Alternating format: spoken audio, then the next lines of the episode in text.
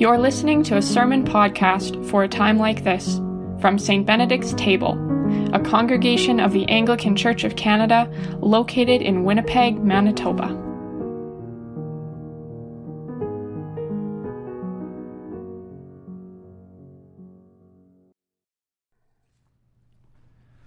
May only truth be spoken and only truth received. Amen. Tonight, we mark the Feast of All Saints. But let me tell you what should have been happening over this weekend. There should have been a group of 14 people from our community on retreat at St. John's Abbey in Collegeville, Minnesota, as has happened at this time for the past 2 years. Those 14 people would have had not only the chance to savor all that Collegeville has to offer, a couple of thousand acres of wildlife preserve, an art gallery, the St. John's Bible, a world-renowned pottery studio, and the quiet splendor of the monastic liturgies. But they'd also be experiencing the liturgical observance of this feast day. At St. John's, the monastic community celebrates things across 3 days. On October 31st, the vigil or the Eve of All Saints, it's marked in the Abbey Church. There are banks of candles, clouds of incense, and to procession into the church in which a litany of saints is chanted. Saint after saint after saint is named, both the biblical saints and those from the long story of the church, whose sainthood has been recognized in the Catholic tradition. And as each name is chanted, the whole congregation responds, "Pray for us." Now, calling on saints to pray for us is not really something that much figures in our tradition, but it's a common practice in other traditions, Roman Catholicism notably.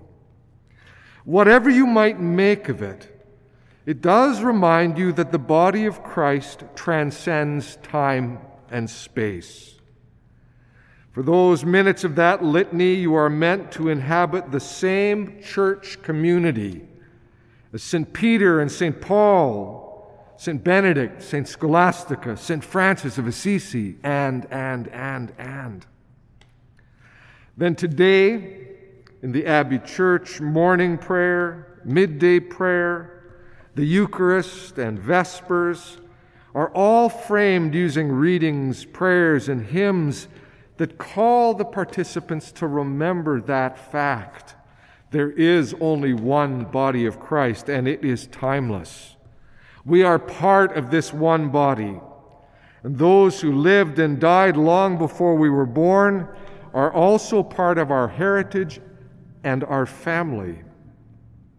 And then tomorrow, the monks will mark All Souls' Day. That's a tradition that goes back about 1,000 years.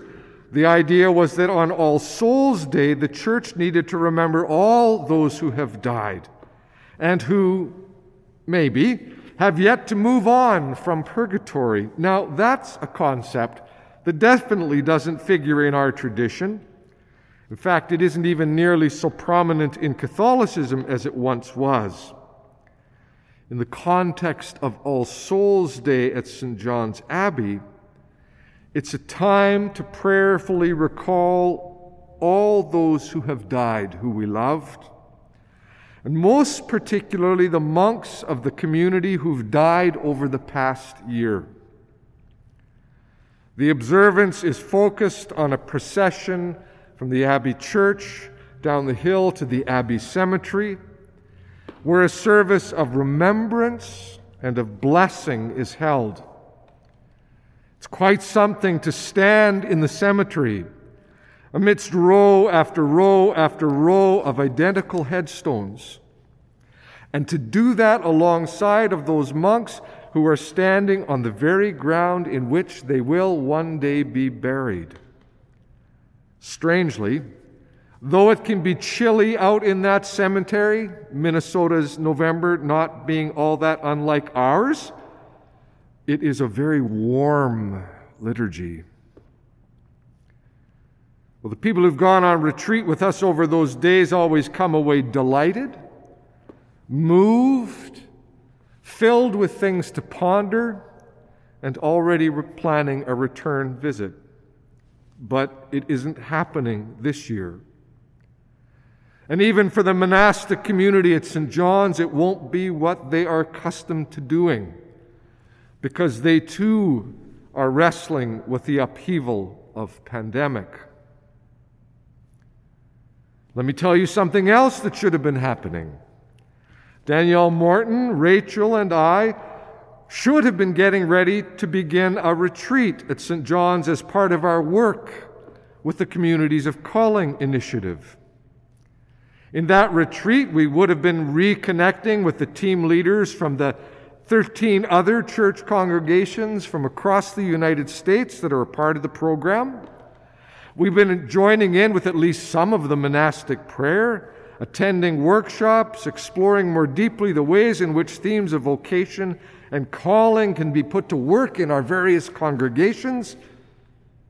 Instead, the three of us will log on to a Zoom conference at 11 a.m. tomorrow morning and pretty much stay there till 4:15 in the afternoon.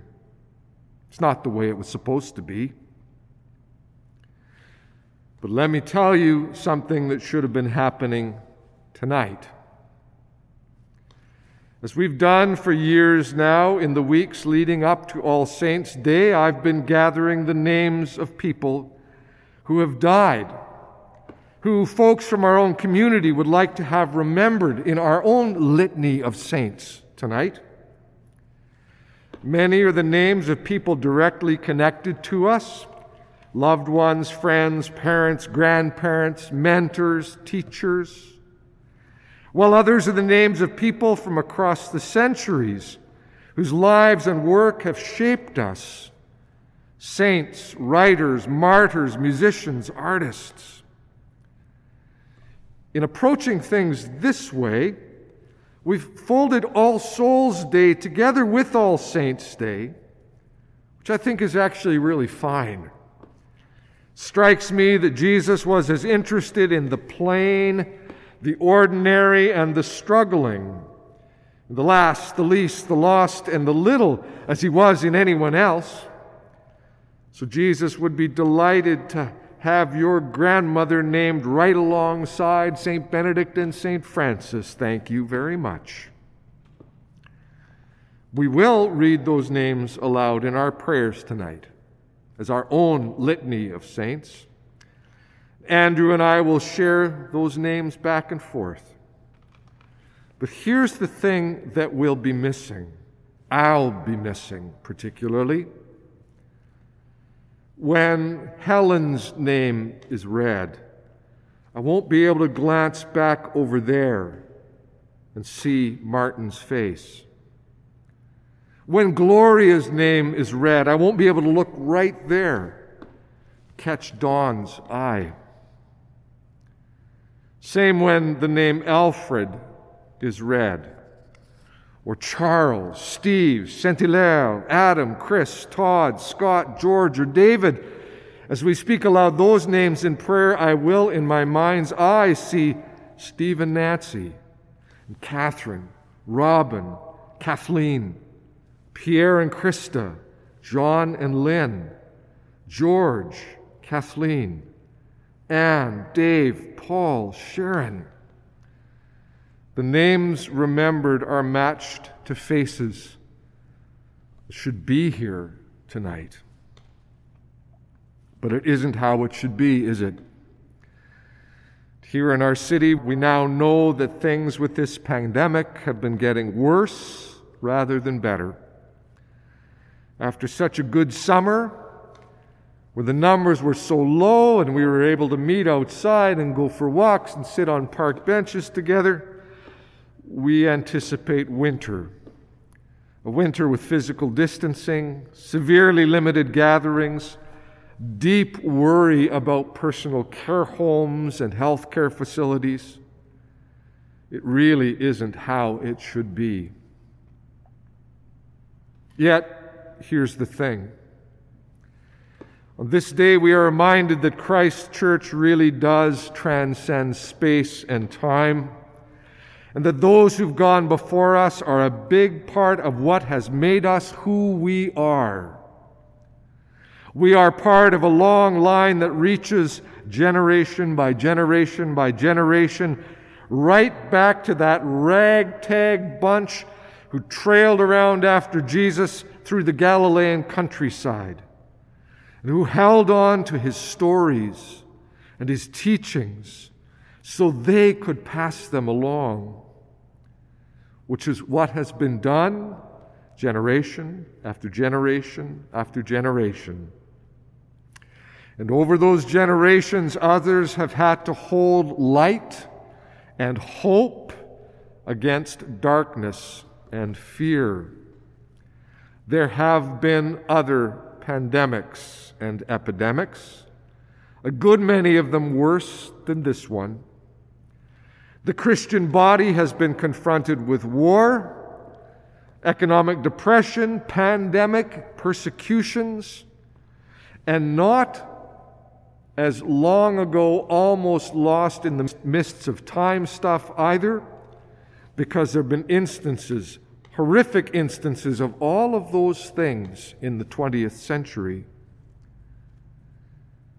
And through it all, Jesus, the head of the church and our good shepherd, saying, "Be not afraid, for I am accompanying you in this, even unto death." Be not afraid, he says. Remember the upside-down blessings I pronounced on the meek, the poor in spirit, those who mourn, and those who are persecuted. I will always bring light out of darkness. And though it can feel like the light has been all but extinguished and that hope has faded, my light is what will have the final word. In the meantime, my people, you can and you should remember those who've gone before you. You can let yourselves grieve and lament your losses. Speak your fears to me, he says. Speak your sorrows, just as my people over the centuries have done. Your beloved who have died are safe with me. Trust that. As the psalmist insists, weeping may linger for the night, but joy comes with the morning. So yes, I do grieve the things we are unable to do together this All Saints' Day. And I trust as best I can that next year will be very different. I believe that joy does come with the morning. I just hope and pray that this figurative night in which we dwell will not linger too unbearably long, and that through it we will have steady glimpses of the light that enlightens the world. Blessings on this feast day. Amen. Come to me, you who are weary, and I will give you rest. Come to me, you who are weary, and I will give you rest. Take my yoke upon you. Humble.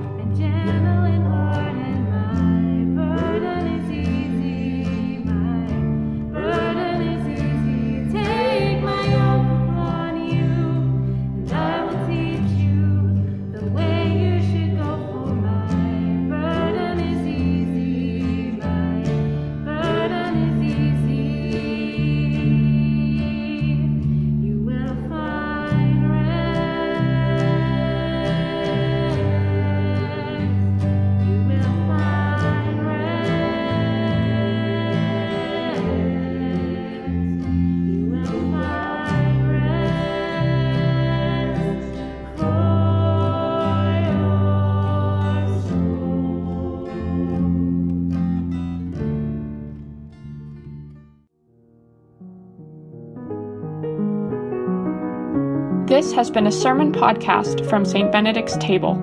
For information on our church, including further resources during these days of the COVID-19 global pandemic, or to provide support for our online work, visit us online at stbenedictstable.ca. Thanks for listening.